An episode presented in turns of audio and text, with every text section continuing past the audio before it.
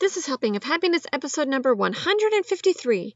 Today we have on guest Heather Shaw from Shop Be the Light, and we're talking about how we can see God in even the hardest parts of our life.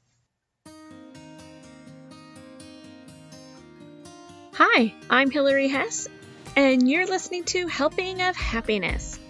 I am a crazy mom of seven kids who loves to build memories through eating delicious family recipes and going on adventures with my family. On this podcast, you'll be introduced to light filled people and ideas that inspire me to be a better mom and help me bring family closer together and closer to Jesus Christ. So, we get to talk to our friend Heather today, and Heather is going to tell us a lot about her life. She has had a crazy life story, and she is just sees the silver lining in everything. And even though she's not had the easiest go of things, she really has seen the work of the Lord in everything that has happened to her. And I think that it's just very inspiring, all the different thoughts and insights that she has. Also, at the very end, don't forget to listen to our newer segment called A Spoonful of Spirit that we have with Lindy Shock from Enoch Studies. Without any further ado, here's Heather.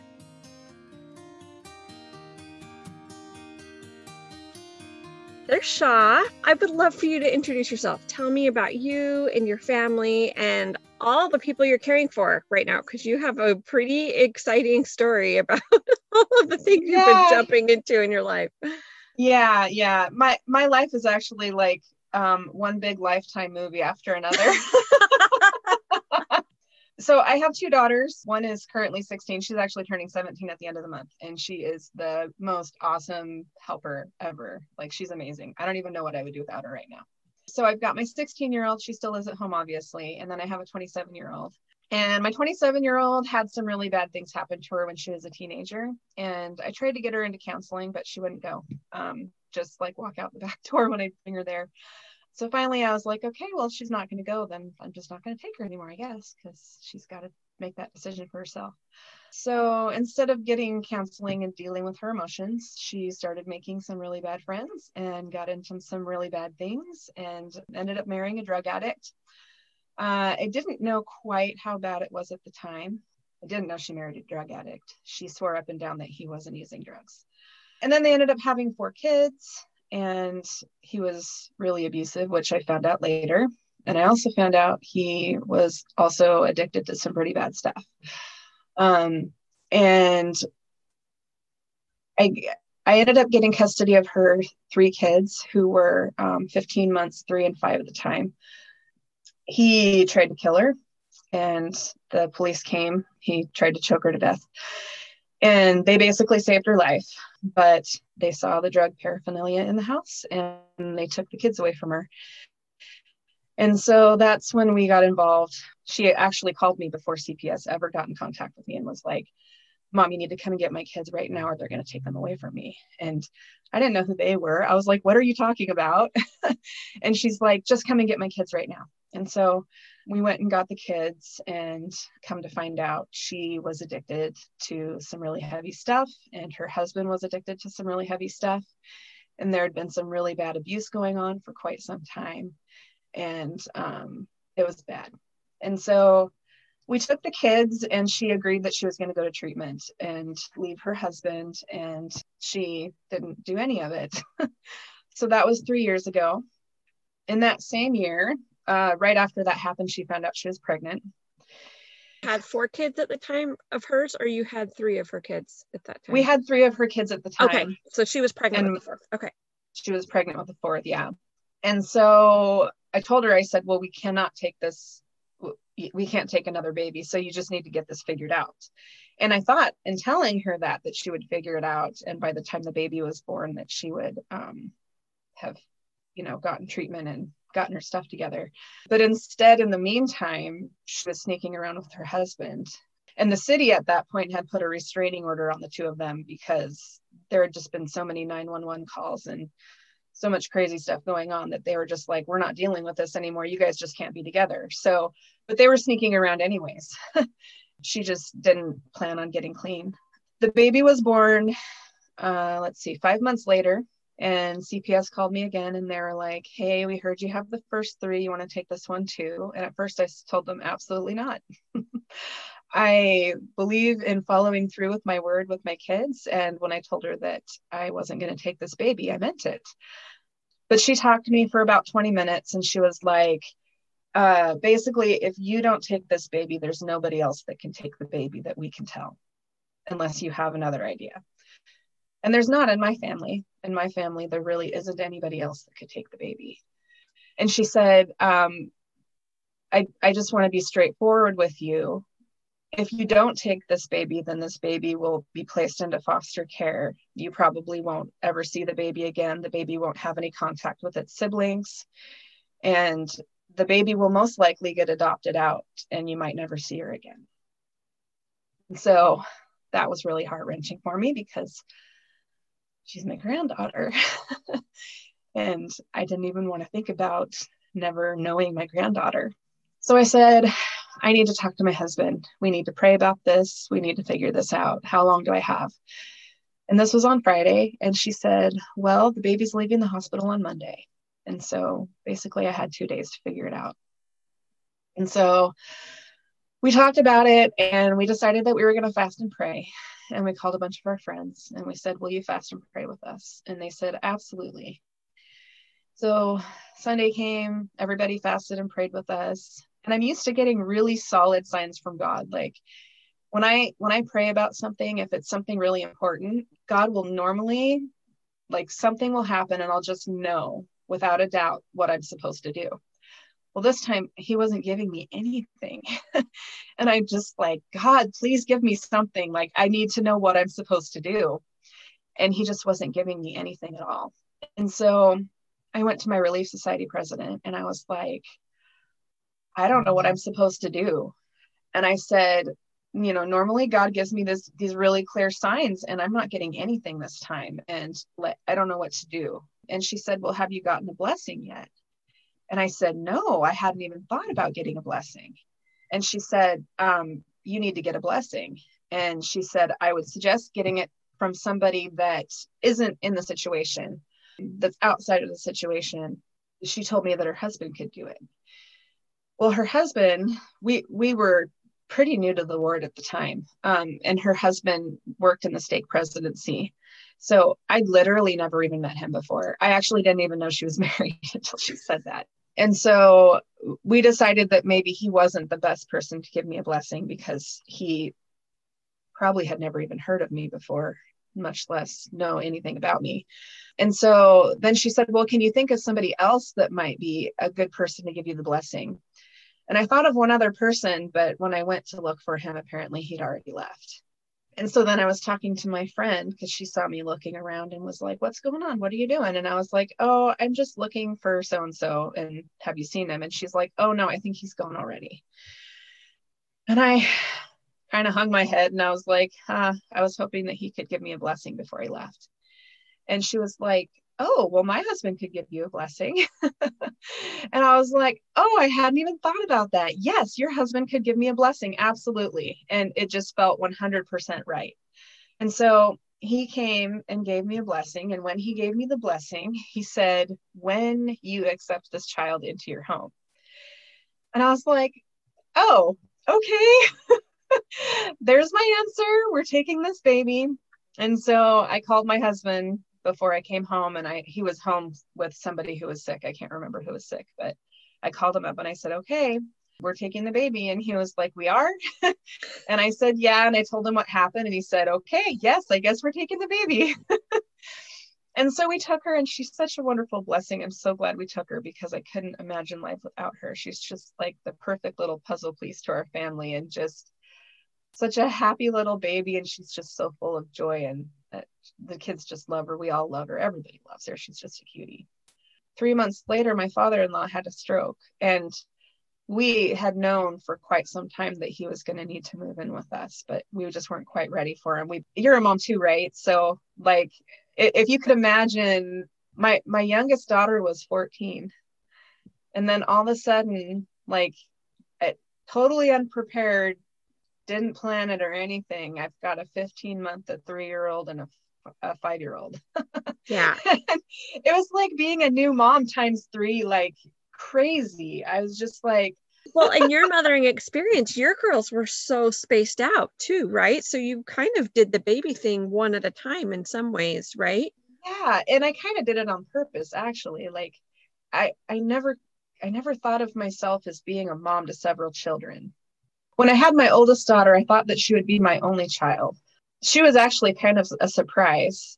At, at the time, I, I had almost no religious background at all, and I grew up in a semi big family. I was one of four kids, living kids. My mom actually had six kids, and um, two of them died. But I just didn't really want that, I guess. I, I think part of it was that my family was really dysfunctional. My parents fought a lot and stuff. And my perception of what a family was like, like I, I just didn't want that. And now I know what a family is really supposed to be like because my new husband is absolutely amazing and there's so much love in our house and it's it's great.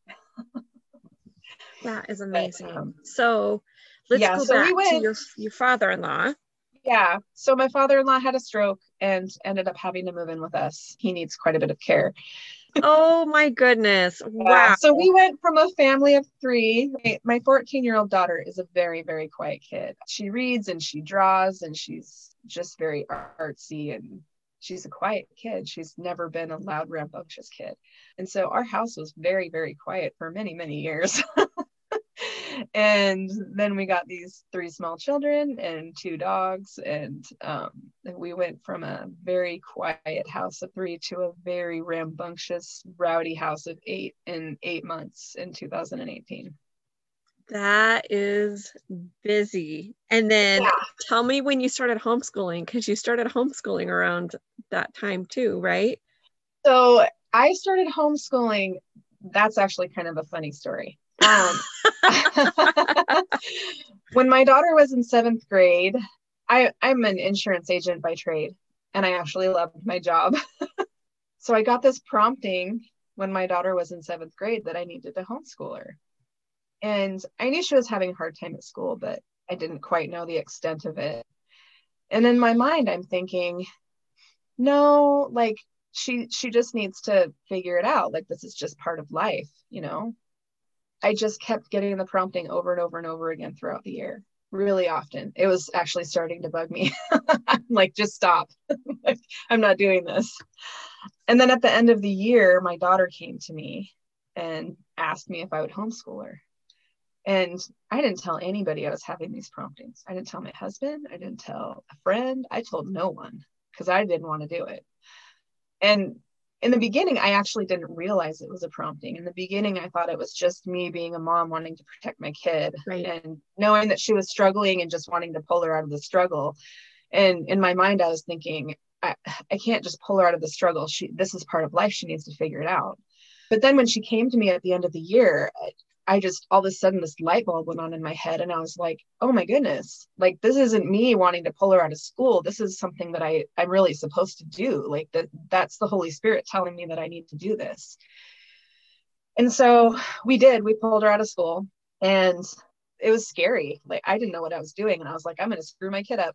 like this is to be terrible but we figured it out and i'm actually really thankful that we figured it out in her eighth grade year because then by the time high school came around i kind of knew what i was doing and it worked out great. So but in the meantime in order to do that i also had to quit my job. And that was another thing like i was prompted to quit my job and i was just like i can't quit my job. Like eh, i i actually wasn't even sure that we could afford for me to quit my job at the time. We decided that we were going to live off of just his income for three months and see how it worked and sure enough it worked great. And now with extra kids and stuff i and our our mortgage is more than it was in our condo. So i still don't know how it's working but it's working. So that's all we need to know. Isn't it interesting? Um, when the lord has something for you he finds a way and it's like i don't know how this is even possible but it's amazing. I, I have a really strong testimony that especially tithing. Like when you pay your tithing if there isn't enough money, there will be. Just pay your tithing and give it to the Lord and see what happens. I love that. I love that. I'm with you. We've seen so many miracles through the years, that and fast offerings, and it's just incredible. Yep. Blessings of that. Right before I was planning to launch the shop, we suddenly realized that my father in law was going to need to move in with someone. We talked to everybody in the family and we agreed that Sam and I were the people that he needed to move in with. And so we were like, okay, well, he can't live here because we had a two bedroom condo with a loft and all the bedrooms were upstairs and he can't go upstairs. And so we were like, we need to sell our condo and buy a house. And so we started looking for a house, and I kept getting this very, very, very strong feeling that we needed a big house. And my husband thought I was insane. My real estate agent thought I was insane. And I was just like, I just can't shake this feeling. And my husband was like, We just need three bedrooms. We need one for you and me, one for Lexi and our, our teenager, and then one for my father in law. And I was like, I just can't shake the feeling that we need a bigger house. And so finally he was like, he he's learned over the years that he should always listen to me when I have strong feelings like that. And so finally he was like, okay, just find the house, tell me like, you know, if if you find a house that you like, let me know and I'll go look at it. And he was so difficult to buy a house with. Like he would walk in the house and he would be like, I don't like the color of that wall. I'd be like, we can paint that wall. Like that's just fine. Don't worry about the wall. Anyways, so it was very difficult. Everything that we looked at, we couldn't agree on. Then I found the house that we're in right now. And I called my real estate agent and I was like, I want to go see this house. And she said, You realize this house is a fixer upper, right? And I said, I do, but I just I just have a really strong feeling about this house. I just feel like this house might be the one. And she was like, "You are absolutely insane, but I'm going to take you to go look at this house." So she took me to look at the house. And as soon as we pulled up, before we even walked in the house, I was like, "This feels like home. Like this is our new house." And we walked in the house and I looked through it and it needed a lot of work. I was like, "This is it." And she was like, Sam is never going to agree to this. And I was like, he is because this is our house. and she was like, he's never going to agree to this. And I said, okay, well, um, it, I want him to come and look at it and he'll, he'll make the final decision. She was like, okay. And so, um, there were 13 offers on the house that day. And she was like, you got he has to come and look at it tonight because you guys are going to lose this house if he doesn't come and look at it tonight and so i said okay so I called him up at work and I was like, I found our house. You have to come look. I didn't tell him anything about the house. oh no. I did not tell him it was a fixer upper. I didn't tell him that it was built in 1930. I told him nothing about this house. and so um, he met me after work and it, this was the very first time that he walked through the entire house and didn't say a word like he just walked through the house and just looking and in shock. I'm just kidding. no, just very solemnly, just like walking through the house looking, not a word. And then he got back to the living room where he started and he said, Yep, this is it. Did and your agent just fall on the ground? my agent was like, What? You've no, gone through like, all these homes and this is the one. that's exactly what she said, actually. And he was like, Yeah. He's like, the price is right, the layout is perfect because there's two bedrooms downstairs and then there's three bedrooms upstairs. And so, and the downstairs bedroom is kind of right off the living room. And then the other bedroom could have been like a extra TV room or something, is what we were thinking. And then my father in law could basically have the living room to watch whatever he wanted to watch and his bedroom that he could go off into whenever he wanted to go off into it. And it was perfect.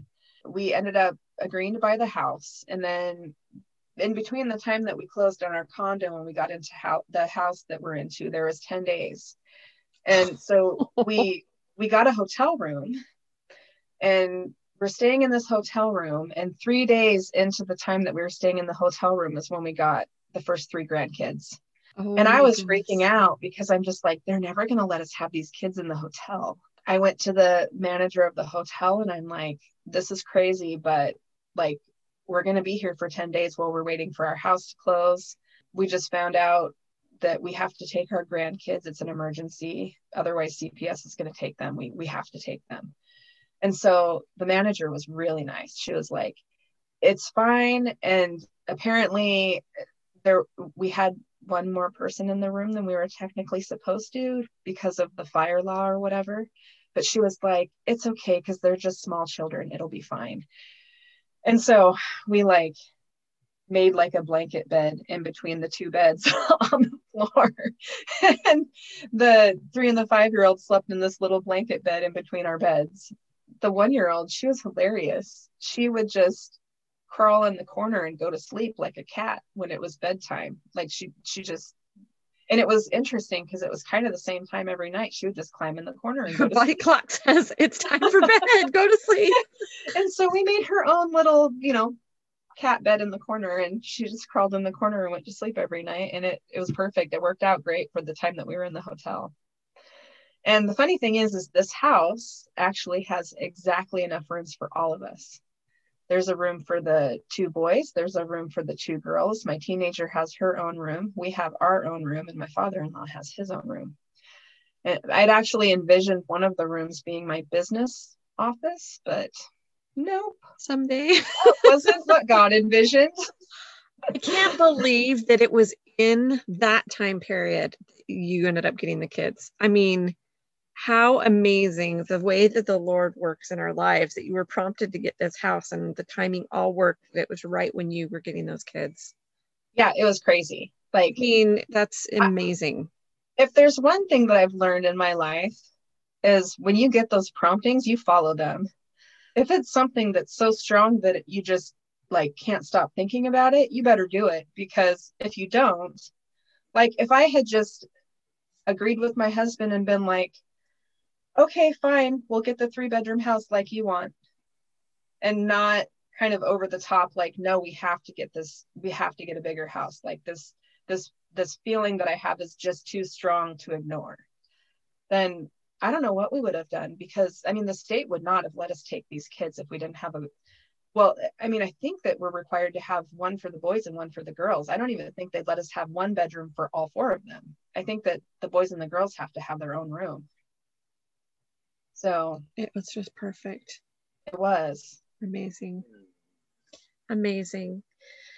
Okay, so let's move into in your shop coming back to the shop and it's i just love the way the story is just developing step by step it's like we just get to know more and more of these cool experiences that you're having yeah. but i know that your shop you cater a lot to sister missionaries which is near and dear to my oldest daughter of our seven kids is serving a mission right now in california and so i i mean i've always loved missionaries because i just think it's amazing that they volunteer a year or two of their time and money to go and serve other people and teach about jesus christ but now that i have a kid that is doing that it's like oh my gosh i just want to feed them all that i can and do all that i you know it's yeah. just totally different when you're feel like you're mothering these missionaries now and i would love to hear why missionaries are so tender to your heart I grew up in a Baptist church and I believed all these weird things about the LDS church um, or Mormons as I knew them. I actually would have never even let the missionaries in my house if it weren't for my husband. There were several missionaries that came to try to teach me, and I basically had already made up my mind about the LDS church. Um, I was I was raised to believe that the church was a cult um, I thought the Book of Mormon replaced the Bible. I thought that the church worshiped Joseph Smith. I, I didn't even know the church like worshiped Jesus Christ. Um, I just had all these really weird false beliefs about the church, and like none of them were correct. Well, and if you haven't but, heard the full name of the church, the Church of Jesus Christ of Latter day Saints, you might not even know that Jesus Christ, like if you just hear the term Mormon, you don't know that that is based as a exactly religion. Yeah. Right? And what does LDS mean? You know, right? Like Latter day Saint, right? People, people that aren't within our church culture don't know what that even means, right? Right, right.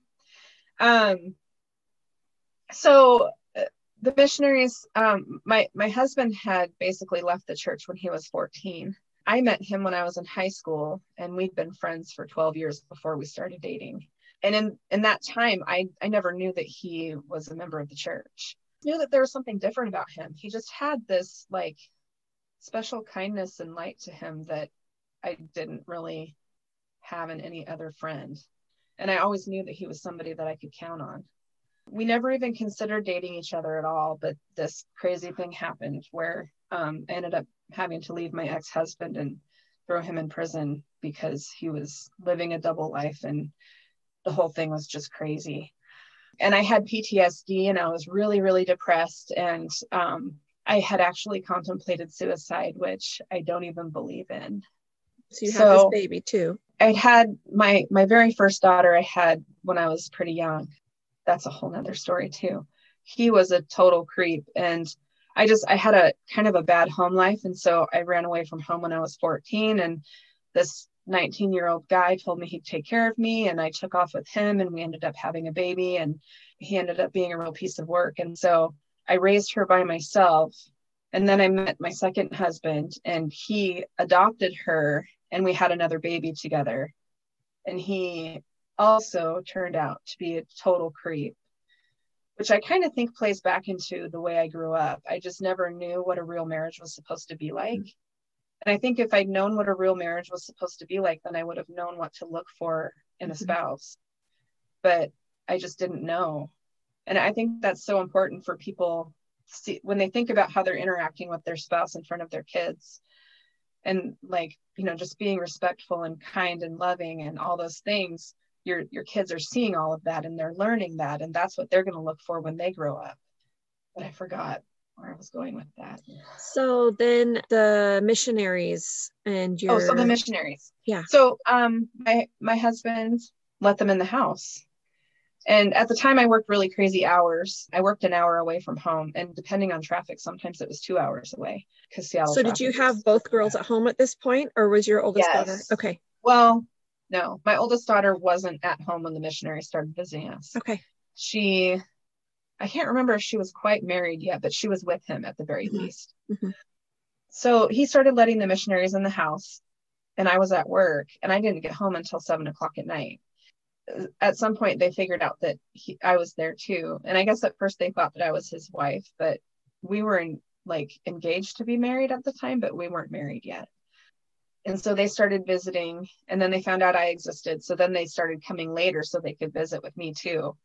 And I was really nice to them. I wasn't mean to them or anything, but I made it very clear that I didn't believe anything that they were teaching me but I was nice to them because my husband is the one that invited them into the house. And as far as I'm concerned, as long as his guests are respectful to me, I'm respectful to them. Right. We went through several sets of missionaries, and um, I literally didn't believe a word any of them were teaching me. And I, I guess I kind of had this like wall up, you know, like, like I'm here, but I'm not listening. one day there was a change in missionaries, and I was not aware of the change. I'd never seen this missionary before. I'd never heard his name. I knew nothing. Uh, I thought the same missionaries were coming back that week. And I heard the knock at the door, and I knew it was time for the missionaries to be there because they came every Monday, which actually happened to be their P day. And we didn't know that at the time, but they were spending their P day coming to visit us. That is very um, sweet. Um, I know how precious those are now that I have a missionary. They're one preparation day of the week. It's like yeah, I and we didn't even understand how important those days were until we were like um, solid members for like a year. And we kind of we'd been working with the missionaries all that time. And we were like oh they were spending their p day to come see us. That is really cool. Um, so that was pretty cool. But anyway so we, there was a missionary change. Um, i heard the knock at the door. I went to the door. And as soon as i opened this door and saw this missionary standing there I went from thinking like, oh no, the missionaries are coming again and I have to sit through this again to I see this missionary standing on my front porch and I just had this really strong connection with him. And somehow I just knew that I could literally believe everything this missionary told me. And so I let him in the house, and he had the same strong connection with me, which I found out just a few months ago, actually. It's been eight years now, or eight and a half years. And I didn't know that he felt that way. And I didn't tell him because I thought he's going to think I'm insane. anyway, I but I just had this really strong prompting to tell him a few months ago, and he told me that he felt the same way. He was speechless. But that day he showed me the the shorter version of the video of Joseph Smith in the Grove. I think it's called The Restoration or something like that. Um, he showed me that video, and I immediately knew that it was true. But I didn't tell the missionaries or my husband for a month. because we had already been planning on getting married the following August. And I think it was like October at this point or November. I can't remember.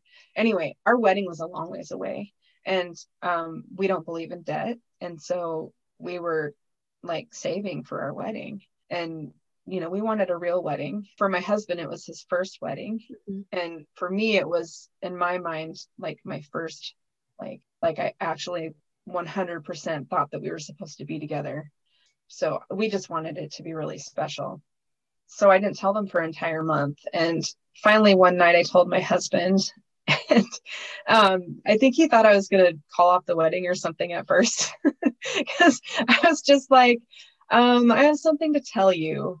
And he's like bracing himself for the worst. yeah, he was just like, oh no, what's she to tell me? I finally like blurted it out and he was like, wait, what? And I was like, yeah. And he was like, well, I don't understand. Why didn't you tell me? And I was like, well, because we're getting married in August. And I knew that if I told you that you'd tell me that we had to tell the missionaries and like they tell us we had to get married sooner. And I just didn't want to deal with that. He was like, right. And for those of okay. that are listening that maybe aren't of our faith, it's because of the law of chastity. We believe that if you're living together before you get baptized, you should be married. So, anyway, that's why if they that's why the missionaries would want to move up the wedding. So, anyway, keep going. Yeah. So he told me that we had to tell them. I was like, no, absolutely not. And they were coming to visit the next day. And the next day when they came, he was like, so are you gonna tell them? And I was like, I totally no, tell him. Shh. And he was like, you got to tell him. And I was like, no, shh. And he was like, you have to tell them. And so finally, the missionaries are just looking at each other in this like very confused state, and they're like, what is going on? And the the one guy that I had the connection with, he's like, okay, now you have to tell me because I I have to know what's going on here. and so I was like, okay, fine. So I mumbled it under my breath about three times before they finally understood what I said. Um, just kind of really low and a little bit louder, a little bit louder. And they were like, wait, what? and so they were like, well, why didn't you tell us? And so I kind of went over the same thing. I was like, but we're getting married in August and like we we can't afford to get married sooner. We're just not getting married sooner. So those missionaries went home and fasted and prayed for three days. Oh we found this out many years later when we went to go visit one of the missionaries. Um, fasted and prayed for three days. And the funny thing is, I mean, it, it's not funny because I feel bad that they fasted and prayed for three days when they didn't need to. But um, we both went to bed that night completely in agreement that there's literally no way we could get married sooner. Like we just couldn't afford to. Like our rings, just our rings are like three thousand dollars a piece. We'd already had them picked out. We were making payments on them. It, I mean, there was just no way. And so we went to bed both absolutely no way this isn't going to happen to waking up the next morning like six hours later or something and i just sat up in bed and i was like we have to get married sooner and he was like i agree and so we went and talked to our bishop at the time um, who actually married us and became a very good friend of ours. Told him like we decided that we need to get married right away and um, asked him if he would marry us. And so we got married as soon as the cultural hall was available which i think was like three months later or four months something like that. So we bumped up our wedding five months. And we just had faith that somehow it was going to all work out and it did i can't tell you where all the money came from i have no idea how we paid for our wedding like we literally had everything we wanted. We had a beautiful wedding cake that was like professionally made. We had um, a DJ come to the cultural hall and play music so we could dance after the wedding. Um, my friend, um, her and her mom owned a wedding decorating business. They did the wedding decorating for us for free. Um, the lady that was the Relief Society president president. She actually knew my husband from when he was a kid. We actually went back to the same. Oh, that's cool. When he was a kid. So she was one of the people that was still there from that time, which, like I said, was 20 years ago. Um, so she she was a Relief Society president. Um, she put together basically a buffet style thing for us where everybody in the Relief Society who wanted to made a dish of food for us. Um, we we literally had everything we wanted yeah, and no debt whatsoever. I don't know how it happened. Like it, it was God, obviously. Like we we chose to do what we should have done in the first place and got married sooner and God made it happen. Um missionaries, why they ended up being so dear to your heart. I mean, obviously so, them being in your home so much had a big impact i would imagine. Yeah we we just we love the missionaries so much. I try really hard to help the missionaries whenever i can. I i like to send sister missionaries my be the light and hope bracelets for free. Um, i just give them my testimony and tell them um, you know that i'm so thankful for them serving a mission. Um, like especially when they're serving really hard like people like me to teach. Some of those beginning missionaries, when they came to teach me, um, I could tell that they were like, "Why are we even here? She's not listening. They're they're not converting. Like we're wasting our time." But I want them to understand that they're not wasting their time. Like those first missionaries, they didn't know it, and I didn't know it, but they were actually planting a seed. And, and that seed, it might not have been ready to grow yet, but they were still planting a seed. And even though I technically wasn't listening. I actually like I was still hearing what they were saying and still learning some things, even though I already had my mind made up at the time. Um, but I mean, had those first missionaries not come to teach me when that missionary showed up at my door, I probably wouldn't have been ready to hear him. Right. So we just we love them so much and we try so hard to do everything we can to help them and make them feel loved. And you know some of them are so homesick and everything that they're used to their moms making them meals and they don't get home cooked meals anymore. And so yeah we just try really hard to do that. And then uh, as far as my shop went like in the beginning my shop was a modest clothing boutique for women. And I I feel bad saying this, but I love I, I really love working with the sister missionaries. But the reason why though is because I can actually help them. Yeah. Like I can I can go out and talk to people with them. Mm-hmm. I can take them places one winter we had a really bad snowstorm and the missionaries weren't allowed to drive and it was monday and they needed to go get food but they had no way to get to the grocery store. And so they one of the missionaries called me and she was like sister shaw is there any way you could take us to the grocery store? And to be honest i was kind of worried because it was really snowy outside and i was just like uh, I prayed about it and I was like, yep, I'll take you to the grocery store. So I went and picked them up. We did get stuck in a snowbank, but there was this very nice person with a snow shovel thing and they let us borrow it and we got ourselves out and it was fine. But I mean, just things like that. I can't do that for the elders because the elders aren't allowed to be alone with me. so, right, right. But but because my shop was originally a modest clothing boutique for sisters, it made sense at that point that maybe I would um, gear it towards sisters. And then also in the meantime, I started having these ideas flow around in my head about a sister missionary journal. And I knew a lot of sister missionaries that had gone on missions and returned, returned sister missionaries, because my husband and I were in um, several callings that where we worked with like all of the youth in the stake that we used to be in we started seeing them, you know, go off and serve missions. And so I knew all these sister missionaries that had just returned from missions. And so I was like, well, I'm just going to go interview those sister missionaries and find out what they needed, like what what would have been helpful in a journal. Because the, one of the things that I was hearing is that these sister missionaries were having like they'd have like 20 journals when they got home and they'd be all different shapes and sizes and they'd go in a box somewhere and sometimes the box would get lost and forgotten and you know um, and I was just like, well, those stories shouldn't be put in a box somewhere. They should be out where people can read them. I also wanted them to be like a really good, durable journal that could be kept for years and years and years. Because I mean, hello, family history. Like, could you imagine reading a journal from like some great ancestor that you've never met before Oh, and reading their missionary amazing. stories? Yeah. Wouldn't that be Well, amazing? and I think even of your stories and how your family, I mean, it is such a story, just your story, what that will mean to your sweet little granddaughter when she grows up and can hear this backstory of this family. I mean, it's going to be incredible, you know? So, Right. I mean, those mission stories are just so important too. It's those different ways that you can see the Lord entering your life. And sometimes on a mission, I think you can see that even more heightened because you're in those situations.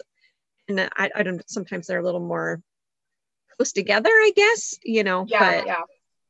it is so amazing. So I had all these ideas swirling in my head, and I was like, okay, I'm going to go start interviewing sister missionaries, ask them what they need. And so I just compiled all this data from all these returned missionaries, and I was like, okay. So I made this journal, and I decided that I didn't want them to have 20 journals. So each journal is a six month journal. A sister missionary only needs three of them on her entire mission. And there's a, a weekly check in page where just kind of asks her how the week before went. There's even a meal plan. Uh, there's a bunch of stuff on there. I wish I had a journal in front of me, but I don't. Anyway, so there's a weekly check in page. Oh, and there's a quote of the day and like a verse of the day or the week or whatever, too, so that they can, you know, reflect on that. And then in between each weekly check in page, there's seven front and back journaling pages. And so, and then my conversion story is in the front of the journal too, just to hopefully give them some hope when they're teaching somebody that's Awesome. difficult to teach, knowing that they're at least planting a seed, even if they're not meant to be the one to baptize that person or convert that person. I think that's amazing Boy, I see it's hard. Those missionaries, it's a struggle. Get homesick. And if you, you know, I don't know, maybe it's also because my daughter's teaching during COVID and it's been, there's been a lot of different obstacles with that. Missionary work is changing now that there's been this epidemic and it's wonderful things are coming, but man, it's been hard for her to try Yeah. to figure out how she's, if she's feeling like she's doing a good job or you know so i love that you have your story up there because i think that just encourages them so much that even if they don't see the fruits right in front of them Mhm. on the road it's making such a big impact My Be and my Hope bracelets are kind of tied to my story too. So the Be the Light bracelets are meant to remind them that they're, you know, they chose to go serve a mission to be a light to the Lord. And when people see that light, they want to learn more and they want to get to know them better. And it's just so important. There's actually a verse. It's John 8 12. It says, I am the light of the world. He that followeth me shall not walk in darkness, but shall have the light of life. I really like that because that's that's what we are. We're supposed to be a light to the world. And by these missionaries choosing to follow that light, then they're being a light to the world too. And and I always like to say too, like you don't need a name tag to be a missionary. Any one of us can be a missionary. I'm a missionary, you're a missionary, like we're all missionaries. We're all in it together basically.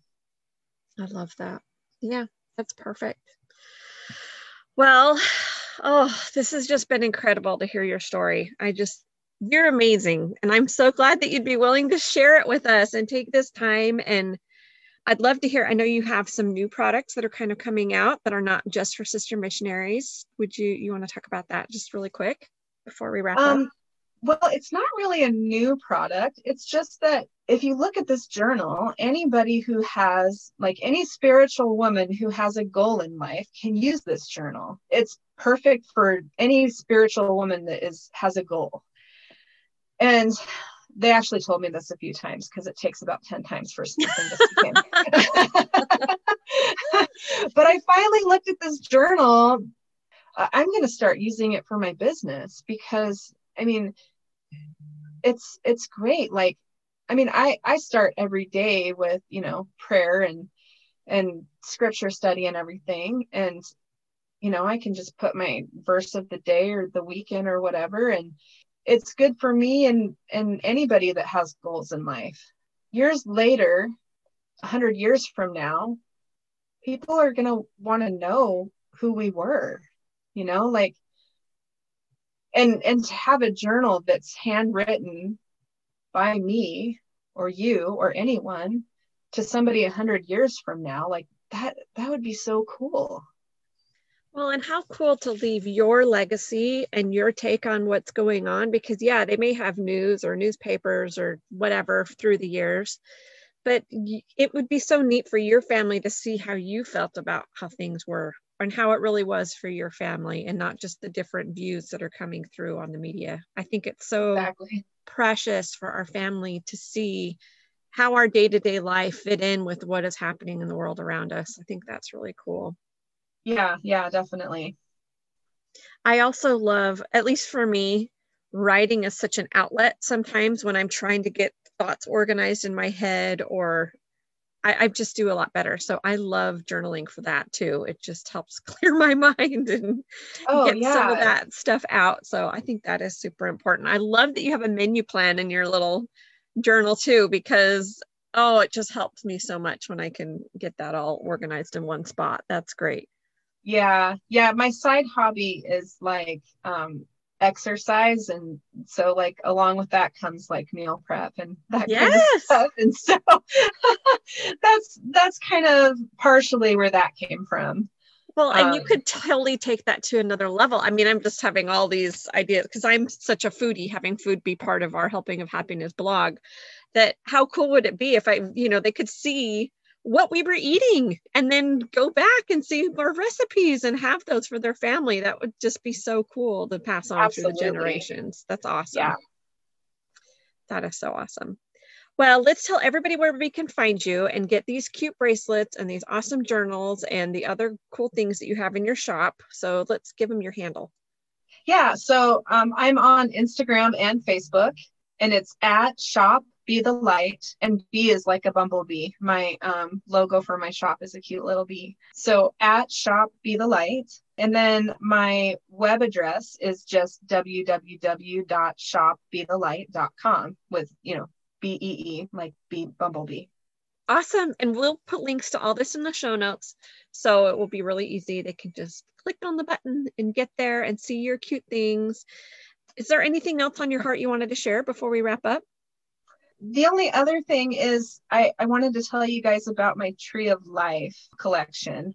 I have a Tree of Life collection because the story of Lehi's dream is um, really special to me.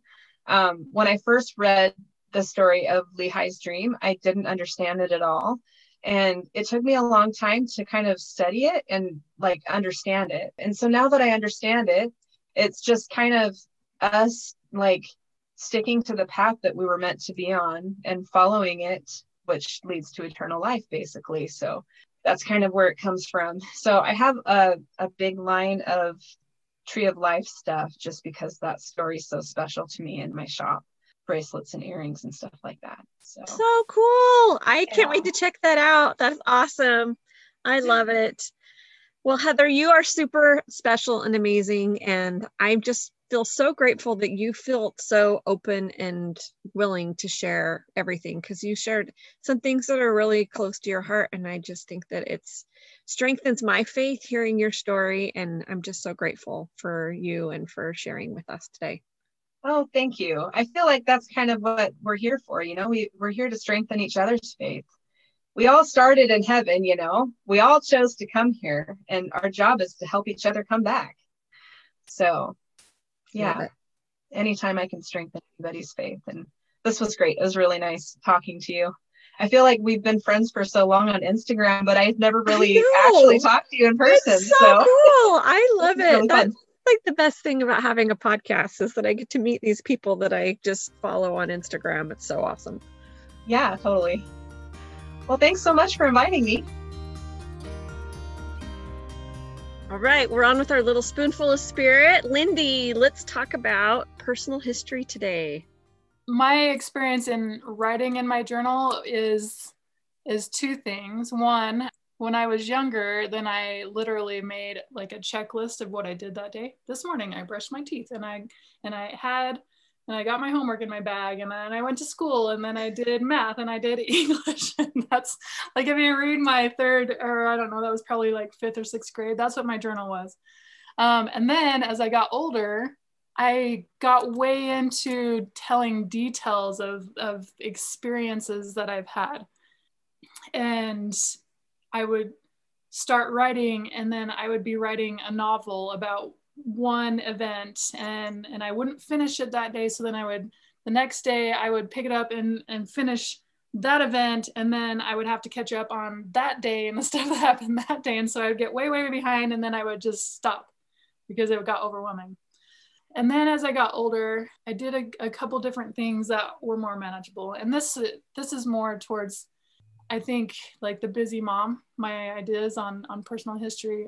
Well, I have a ton of ideas. So I'm just going to give a bunch of ideas Yeah. and, and people can can be inspired and do And I think it, it. like you were saying, though, there are seasons of our life when it's going to look different, Yeah. right? There's when you're going crazy, it might be a more abbreviated one than when, or maybe just how you are. Maybe you're a more detailed person and you want to put all that detail in. yeah. Okay. All right. Spat Yeah. out. Okay, so when I was single, I only wrote about my adventures. I just want to throw this in real fast. This was another phase of my personal history. and so I had all of these pictures of me going to Yosemite and going to Mexico and going to the Chicago and and I only wrote about my adventures. So for about two Man, your life looked super exciting. my kids are gonna read that and be like, whoa, mom. Whoa, wanderlust over here. I said nothing about the daily life. Only I I only did adventures and anything that I had pictures of, which were only adventures. So so there's and and I think all of those things are fun. I think all of those Yeah. things, even though they're broken up and there's years where I didn't do personal history, there's still s- stuff there, you know. And today we have so many uh, wonderful technology things. So like chat books. I think chat books or Shutterfly books or mixed books, those things that make it easy and fun to do our pictures. So then we have a picture journal that you can write little captions and capture those moments. I would even say that social media is a form of personal history. And if you treat it that way, and with the idea of publishing it in a book or downloading it or something where you have it, it's not just like on the internet. So those are good options. What I do for my kids, and it's been such a blessing in our lives, is on my phone I have my notes, and and whenever my kids have a milestone, and I mean it happened a ton in their first two years. Um, today you walked. Today, like right now, Lucy does this thing where she she puts her hands in her mouth. I think it's because we're trying to only do binky at nighttime. So now her fingers go in her mouth and she gets massive amounts of spit and then she rubs it in her hands and then she rubs it on her face and she's just playing in her spit and she smells like bad breath. It is so I have a hard time picking her up because I'm like, oh, I love you. and so I wrote that down because that's kind of a silly And it's Um, funny. It's a funny know? phase she's in. Yes. And so I- just on my phone, on my notes, whenever I think of these things, then I just go in and write it down. That's a great idea. And then it's fun for my kids. Then I take their pictures and I put their milestones like in in a book with their picture of that month and and and then they they love that book. And so that's a fun way where it's not I love that. Milestone of the month.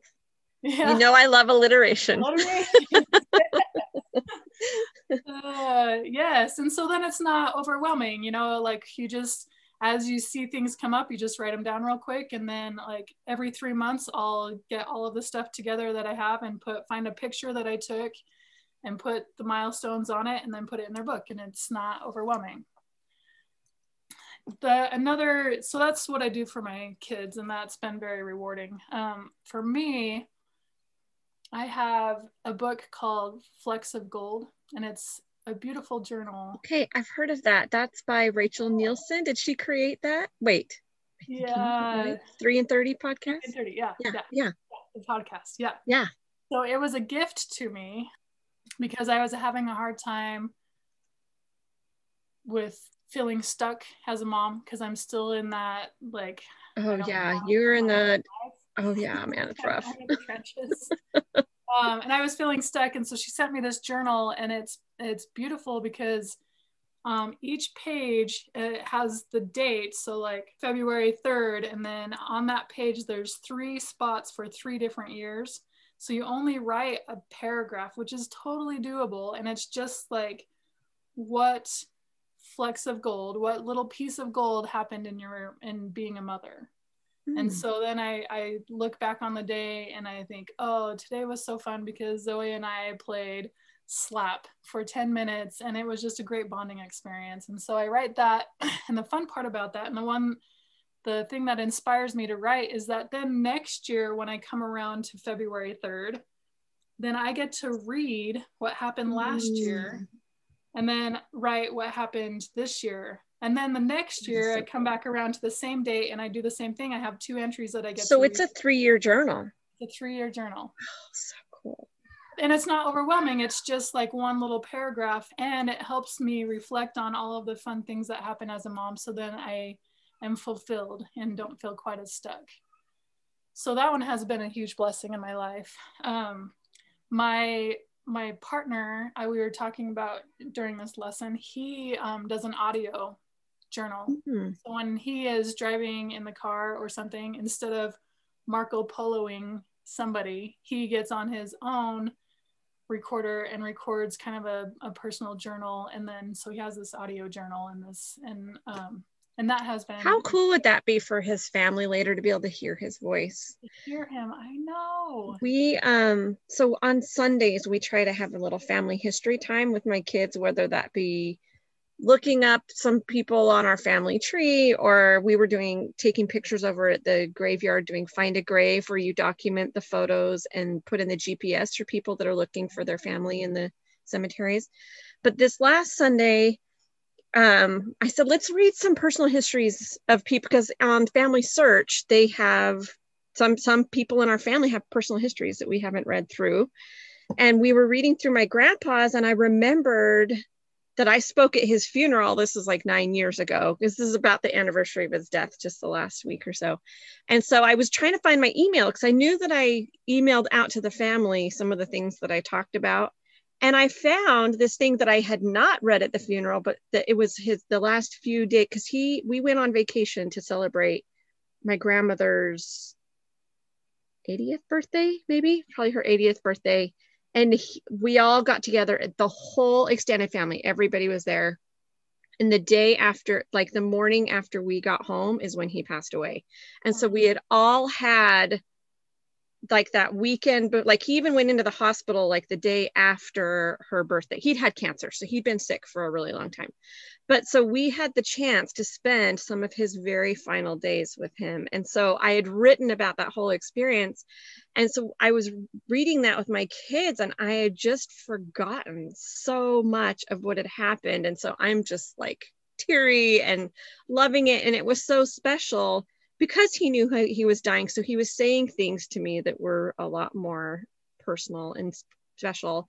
And then we found this audio recording of him and his last little expressions and testimony that he gave to our family at that party. Someone had recorded it and put it in those family memories. And it was just so awesome to hear his voice. You know, I just thought this is, even though there were like kids crying in the background and crazy, you know, because I mean, there's, he had seven children and then he had great grandchildren. I mean, like there's so much family that were at that thing, but it was just so special to have that voice.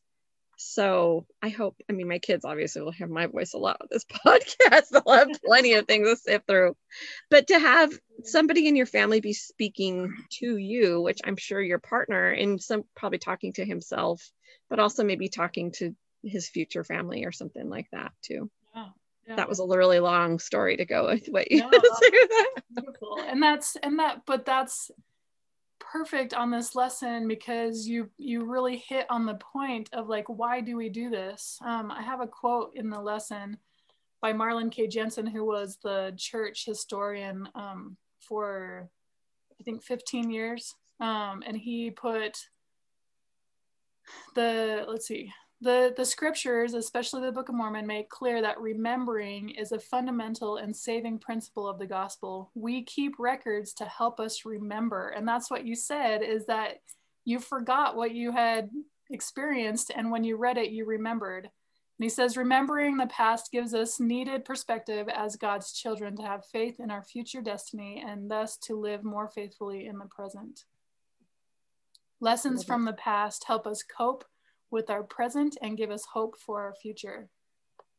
And how how beautiful it is that that I can go back and look at all my adventures for two years, you know, and and and relive those those feelings and those experiences when I'm feeling like I'm stuck as a mom and and it you feel like you've done nothing in your life but laundry and change diapers and even looking forward to the times that I can I can have those adventures with my kids you know mm-hmm. and remembering oh this is who I am yeah. and I'm going to force you to do that with me when yeah. you're old enough yep I'm totally in that phase and you will have fun while we're doing it um, yeah, and that, that's so fun. I, I do want to say one more journal option. Um, prompts and that's what the lesson is is i, ha- I have prompts that say that give you questions and that and helps a ton when you feel st- stuck it's yeah really hard when you just feel like i have nothing exciting in my life what should i even write about yeah and and the prompts um, trigger memories and ideas that you would probably wouldn't otherwise think to write down and so it gives you a good look into it's healthy for you to write those things because it's good for your psyche. And then it's also fun to have those um, there are a couple journals. One of them that i'm thinking of is promptly journal. Okay. Um, they have a bunch of journals with prompts including um, one where husband and wife they have prompts. It's a book that you write together and to each other and it has prompts That's which cool. is very, very fun. Yeah. I'm still still working on convincing my husband that he wants to uh, anyway, so so there's some fun resources to help you with your personal history, um, and I just I just want to share the joy and the beauty that it has been in my life, even though I have, like I said, missed years at a time. But that's okay, because I also have tons of of personal history to look back on that helps me remember and helps me to fill void up. I love it. That's perfect. Thank you so much for listening. I hope that you will head over and see all the really fun things that we have on our Helping Happiness blog. We've got family recipes, home hacks, our podcast archives, and travel tips.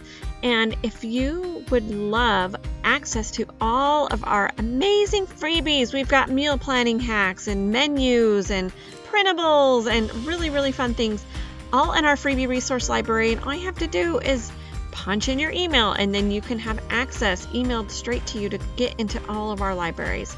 So head over to helpingofhappiness.com and sign up for that. And if you've loved this podcast, give us a rating, a review, and subscribe so you don't miss it every week. Have a great one.